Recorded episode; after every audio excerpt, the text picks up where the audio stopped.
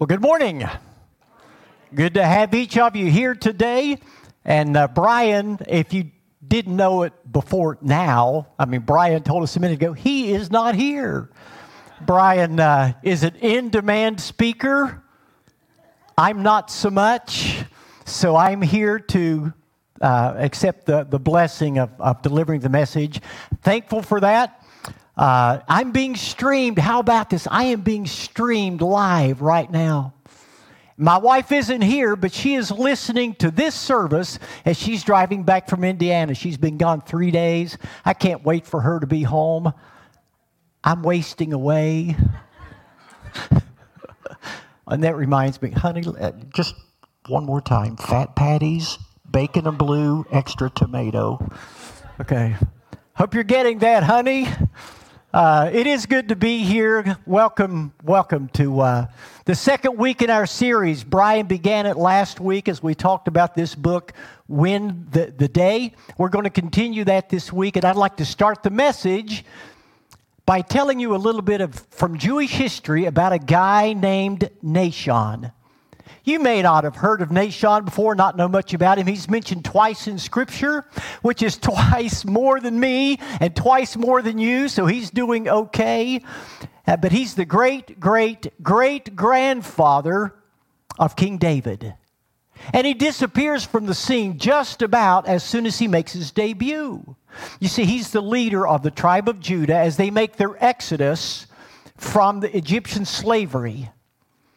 And it's, it's at this point yeah, that, that he comes on the scene. Now, he's not mentioned by name in the book of Exodus, but he is the one that Jewish history actually credits with saving the nation by one singular act of courage.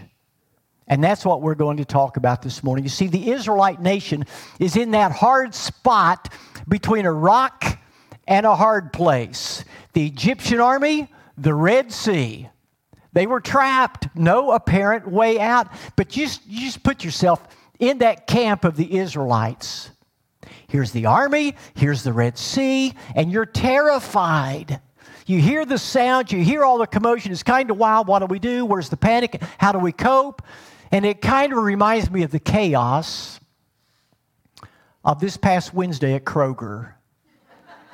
Anybody go to that place? Were you there? My goodness, it was their first day after opening. And in the lobby, right, right in the entryway, they were giving away Oreo cookies. Now, why they chose to do that, I don't know, because you couldn't get in, you couldn't get out. If you did manage to get in and got back into the innards of the store, it was so crowded you couldn't get through. I didn't know where anything was. I couldn't find the chicken broth. I didn't know where the frosted mini wheats were. I lost joy somehow in aisle 47. And what grocery store needs 47 aisles? I don't know. But it was crazy in that place. Now, you take that craziness and you multiply that by, let's say, a million. And maybe you can catch a little bit of the flavor of the panic and the confusion and the chaos that the Israelite nation was going through right then. But then there's this, this precious verse in Exodus, the 14th chapter, verse 15, and God says, Go forward. But the thing is, there was no forward. The Red Sea was forward. Nobody really knows what to do with that. And so panic sets in. And that's when our friend Nahshon steps up and does something crazy. According to Jewish history, here's this guy that just starts wading into the water. Can you imagine? Everyone is panicking. Moses is trying to come up with a plan, trying to come up with a way to deal with this. And it must have looked to everybody there that Nahshon was crazy, but that's what he did. He waded into the water up to his knees, up to his shoulders, right up to the very bottom of his nose where he could just still barely breathe. And that's how and when and where God split that wide uh, Red Sea wide open. You see, God is the one who made that sidewalk through the sea, but Nahshon is the one who made that miracle possible by wading into the water. Nahshon believed that God was leading them, And he wasn't going to lead them part of the way. Nahshon believed that God was going to lead them all of the way, and that if God brought them to this spot, he would provide for them here until he took them through that spot. And at that moment, I love the way the psalmist records the picture of this. And just think about this with me. Psalm 114, the Bible says, Nahshon, wading into the water. And when the sea saw him, it fled. The sea fled. Isn't that a picture? What a magnificent thought. You see, there's this old axiom if you want to walk on the water, you've got to get out of the boat. But I've got a new one for you. If you want to see God make a sidewalk through the sea, you cannot stay on the shore. And most of us spend our lives trying to see God and waiting for God to split the Red Sea. But maybe, just maybe, God is asking you to wade into the water. Maybe God is waiting for you to get your feet wet. Now, I know there's some maybes in that, and those are maybes, but here's one thing I do know if you want God to do the super, you have to do the natural. You have to take the risk. Now, if you want to turn in your scripture with me, we're going to look at Exodus, the 14th chapter. Last week, as we mentioned, Brian began this series, Win the Day, and he talked about how we should live God's story for our life by flipping the script to his script. Today, we're continuing with one of these, the second of the seven habits, seven daily habits that will help you stress less and accomplish more. And this habit, we're going to call this Kiss the Wave kiss the wave. Now, I know that sounds a little strange, and you might be wondering where in the world is this message going, but it comes from a, the phrase, uh, it comes from a famous preacher that you know who coined that phrase. The preacher's name is Charles Spurgeon. From about 150 years ago, he had a long, meaningful ministry in London. And Charles Spurgeon said this I've learned to kiss the wave that throws me against the rock of ages. Learn to kiss the wave that throws me against that rock of ages. Now, life is full of moments of pain and suffering. You go to a follow up visit to the specialist only to find out it's stage four. In the middle of the night, you get a knock on your door, and it's two highway patrolmen and your preacher and they want to tell you about an accident that happened on the road just a couple of miles from your house.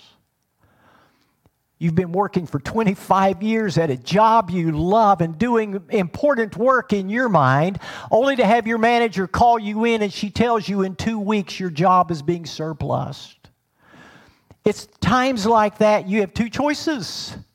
You can choose to fight the wave thrash about wildly, trying to exhaust yourself, just keeping your head above the water, or you can kiss the wave that throws you against the rock of ages.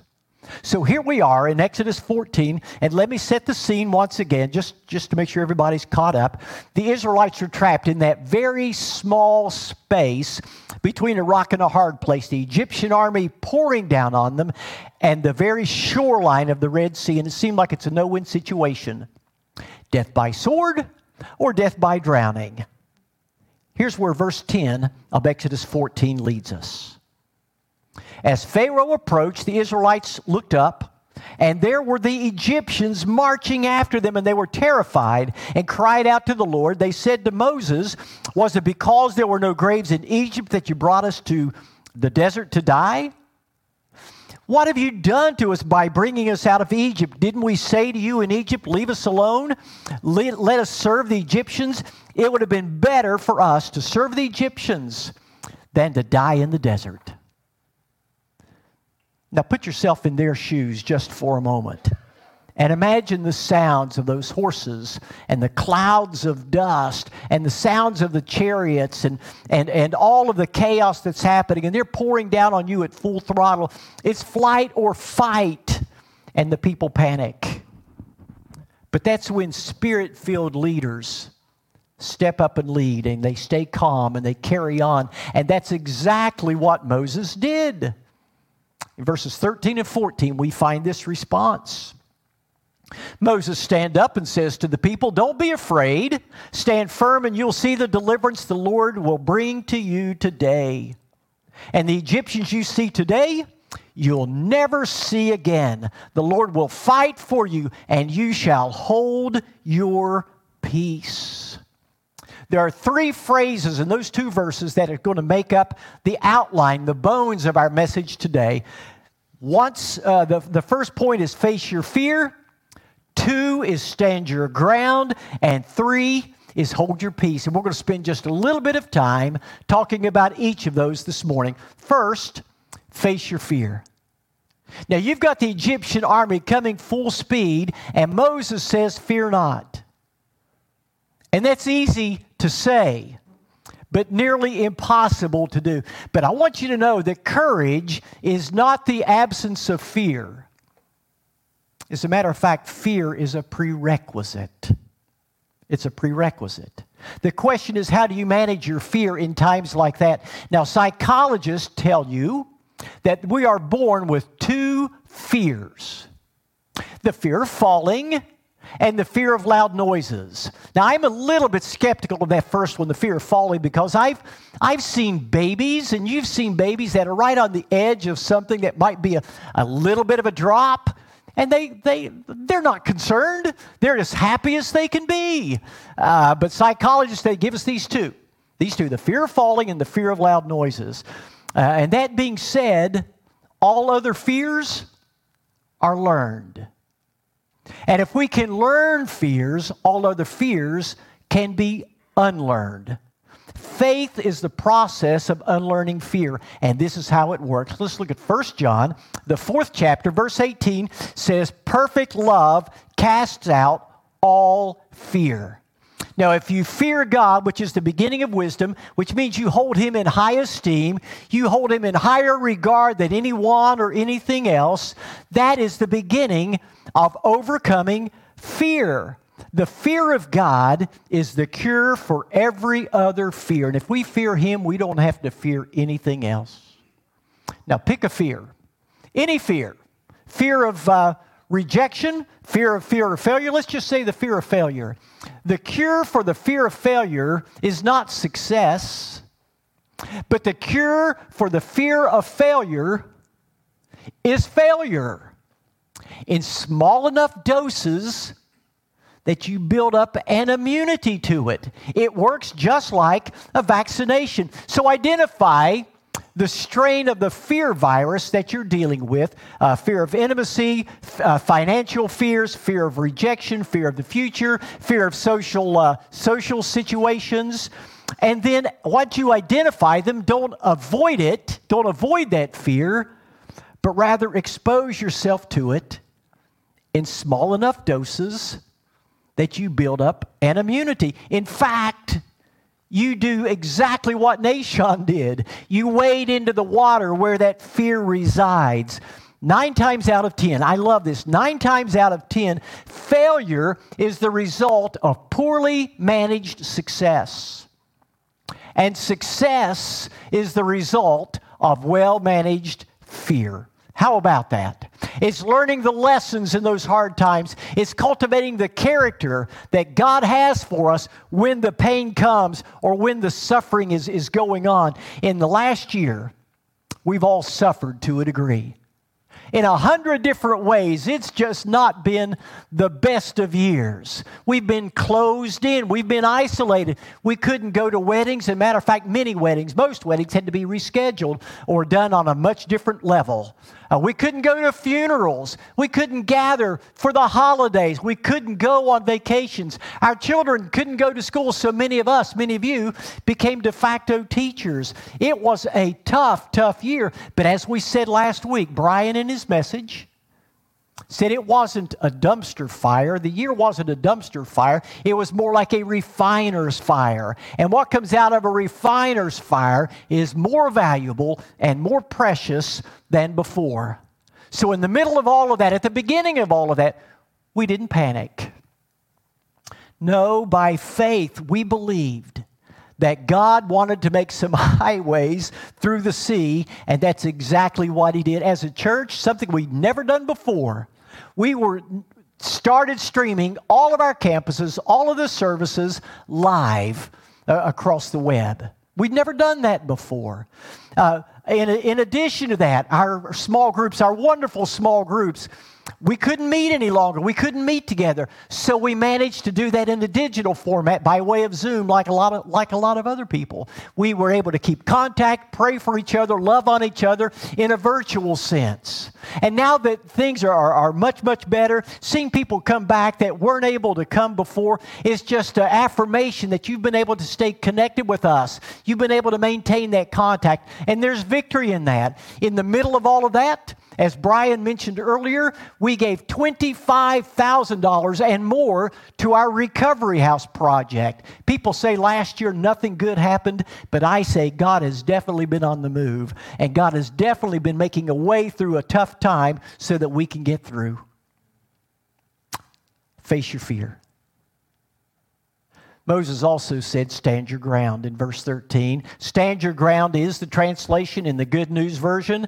The NIV says, Stand firm. Stand still is the way the New Living Translation says it. The Amplified says, Take your stand. And the Living Bible says, Stand where you are. Well, however you want to say it, the Bible makes it clear when that Egyptian army is coming and you're right there at the edge, God says to stand firm. Now, there's a scene in a Matt Damon movie. Is that a familiar name?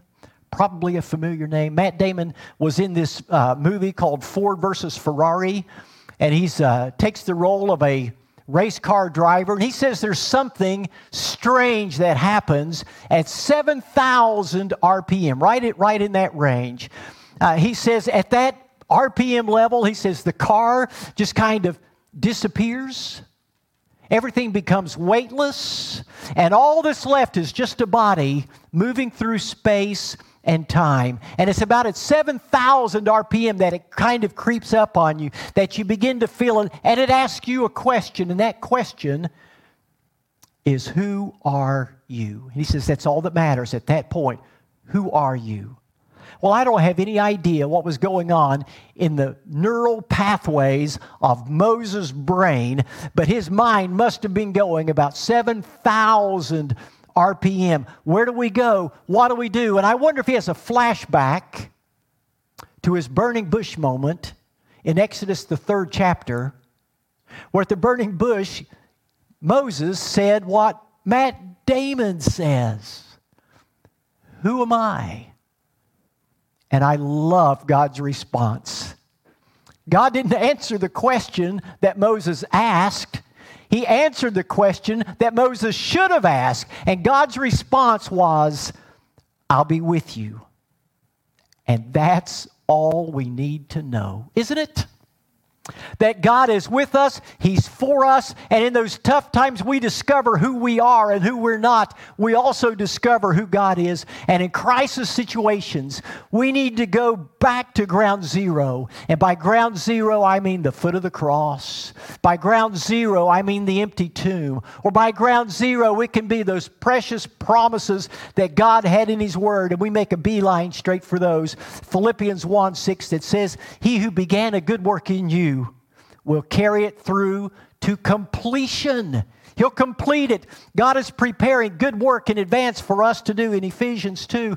And that verse we have all relied on time and time again from Romans 8 that God makes sure everything works together for good to those that love Him and are called according to His purpose. And that amazing verse in Philippians 4:13 where it says I can do all things through Christ who strengthens me. So we've got to stand our ground. And I'm, I'm, going to add something else to standing our ground while we're in there. And just, just don't stand there, but embrace. Embrace that pain and suffering. Doesn't that go against everything that's natural to us? Because we want our world to be perfect. We want our kids to be perfect. We want our home to be perfect, our marriage to be perfect. We want the perfect vacation. We want all of this. And so it's tough. When we realize that there are moments of suffering that are going to come. I can't control them. I can't control what they are. I can't control when they come. But it's at this point in Batterson's book that he presents the question that we need to ask, and that is, What have you come to teach me? God, what is in this hard time, this rock in a hard place time? When this wave is hitting me in the face. What, what is it that I'm to learn? It's a hard question to ask. It's an even harder question to answer, but it, it all ties into those stages of grief. And you, and you know about those denial, anger, bargaining, depression, and acceptance. So many of us, when those hard times come, we get stuck in one of those steps of depression. That's where so many of us get stuck, but we have to wade into that grief to get to the other side. I, I feel kind of strange quoting from Friedrich Nietzsche, but he talks about the meaning of suffering, the meaning of suffering, and he says, uh, uh, he's, he's an atheistic philosopher, uh, a, a, German, and he says, He who has a why to live can bear almost anyhow. Now, I think we would disagree with about everything Nietzsche stands for or who has said, but there's, there's truth in this. If you can see the why to live, you can bear almost anyhow. So, my prayer is that God brings you to that sense of meaning on the other side of grief. That third step that we need to hold on to is our peace. Hold your peace. The 14th verse of Exodus 14. Now, there's an ancient tradition practiced in a lot of Orthodox churches that's called passing the peace pass the peace. And actually, it goes back to the Sermon on the Mount where Jesus talked about giving an offering. And if you have, if, if there's a, a relational problem between you and someone else, before you give that gift, do everything that you can do to restore that relationship. To restore that relationship. And that's uh, part of the biblical teaching uh, from Christ and practiced in a lot of churches. But we need to do that on an individual basis, not just as a church, not just as a nation, but individually. Individually. And here's how that works one person can help. I, know, I know this is kind of a tender area, but one person can make a difference in racial tension and political polarization. You can interrupt the pattern. And how do you do that? By praying for those who persecute you, by blessing those who curse you, by passing the peace. And why do we do that? Because a follower of Christ is a peacemaker. A peacemaker. And I have no doubt that some of you right now are kissing a pretty hard wave. You're right there between that rock and a hard place. But I want you to know you're not in that alone. We are a community of faith. And what does that mean? That means that we bear each other's burdens, that we build one another's faith. That means that we eat faith for breakfast, for lunch, and for dinner. And what that means is that you need to dream a little bit bigger, pray a little bit harder, look a little bit farther, because you're a part of this community of faith. And as we elevate and as we activate one another's faith, it creates this really nice herd immunity from fear. So I want to encourage you to reach out to someone this week and share what struggle, what suffering, what pain you're in, what stage of grief maybe that you're in. What fear you're kissing right now as that wave just pummels you.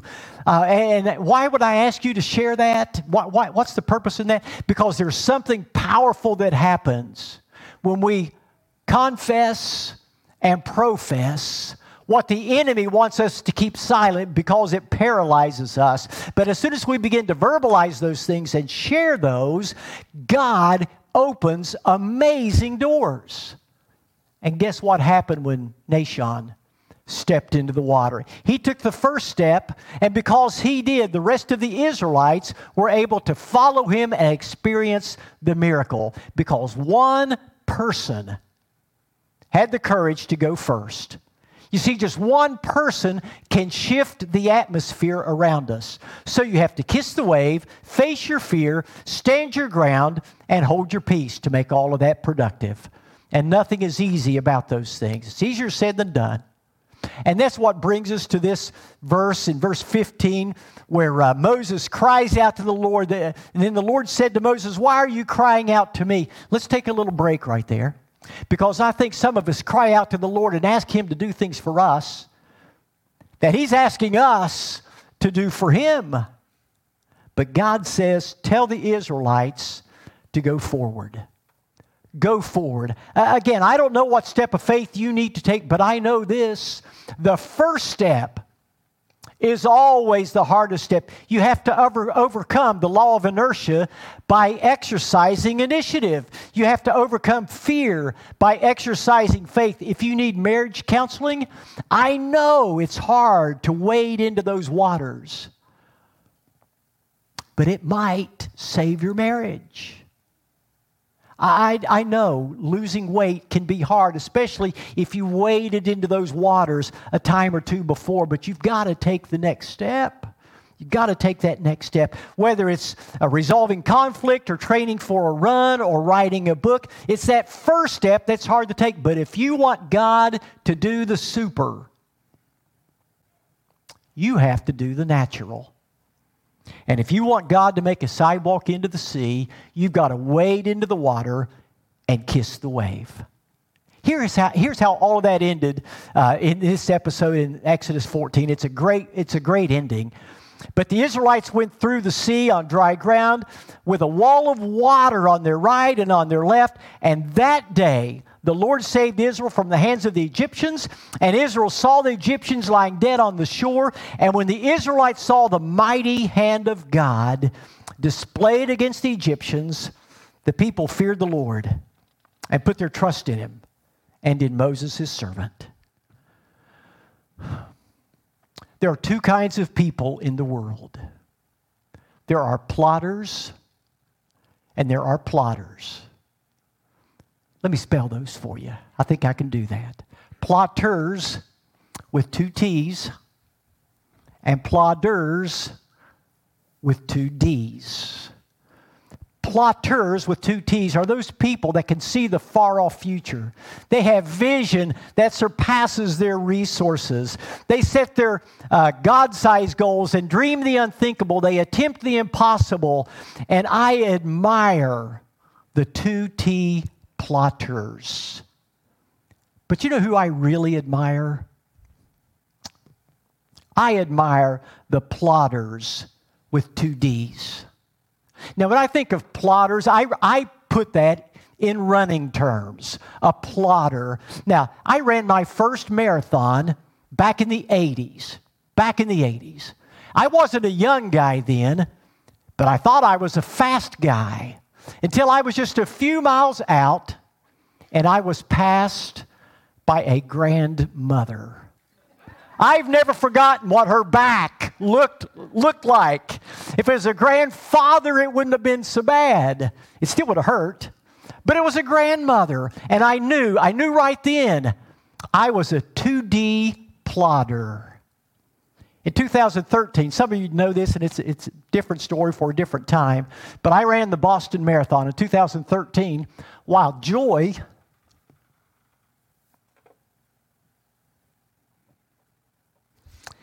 was at the finish line of that race. That, that's a different story, different time, not, not, not a part of this. But I remember what, what, one of the many things I remember about that race I was at mile 20, and I was reminded again that I'm still a plodder because I, at mile 20, I was passed by a guy who was dressed like a cheeseburger. and right after him was an overripe banana. They passed me, and I was still a plodder, still just a plodder. now, plodders on a large scale, just out of the running community, plodders in the human community are the people who every morning get up and just win the day. They stay humble, they stay hungry, they stay in their lanes, they stay the course. And Nahshon, is the patron saint of plodders with two D's. I mean, what would have happened if he had gone into the water and stopped at knee depth? Eh, nothing happening. Or what if he had gotten even up to his chest and there was still no difference in the surface level around him? Uh, this, this just isn't going to work. And give, gave up too soon. Sometimes we give up too soon. We give up too easily. Come on, church. Let's look at Hebrews 12 2 and see what the Bible says. Let's fix our eyes on Jesus, the author and finisher. The finisher. The finisher of our faith for the joy that was set before him. He endured the cross. In other words, he kissed that wave for you and for me. Let's pray together. God, thank you for your power. And God, we thank you for your plan. We don't understand every step in your plan for us, but we know in every step you'll be with us. And that's enough. God, we know very clearly, even though we don't know the steps that you would have us take or the, the interactions we have in life, we know steps that are very clear in your word that you want us to name your Son as our Lord and Savior. And we thank you that you've made that way possible and giving us your pattern, giving us your path, and giving us your grace. And so, Lord, now we pray that as we come to this time of response and, and inspection, that you will help us to see where we are, where we stand with the one who matters more than all else. That we'll see if our relationship to you is all that it needs to be, and it should be, because your son bled and died that we might have that relationship. God, we pray now that as we come to this time of response, that those who have never put on your name would consider doing that in these moments because that wave's coming. Maybe they're in the wave right now. And God, we pray for your peace now. We pray for your presence through. And when we see you face to face, God, we thank you for the victory you ultimately bring. And we thank you and we praise you. In Jesus' name we pray. Amen. This morning, as we do, wind it up with our time of response. If you've never put on the name of Christ, there would be no better time than right now to say, I believe that Jesus is the Lord of my life and I want him to I want him to be my Lord for eternity. And if you want to talk about that and what all that means, if you want to talk about repentance, you want to talk about baptism, uh, I'll be here to your left. I, I'd be more than glad to talk to you about that. If you want somebody to pray with you, I'll pray with you. Others will be glad to do that if you let us know. If you'd respond and let us know. If you want this to be your church home, my goodness, what a great place. What great people to serve with. Let us know, and we'll call you brother, sister. We'll call you family. But if you need to respond, and we invite you to do that, will you do that now as we stand together and as we sing?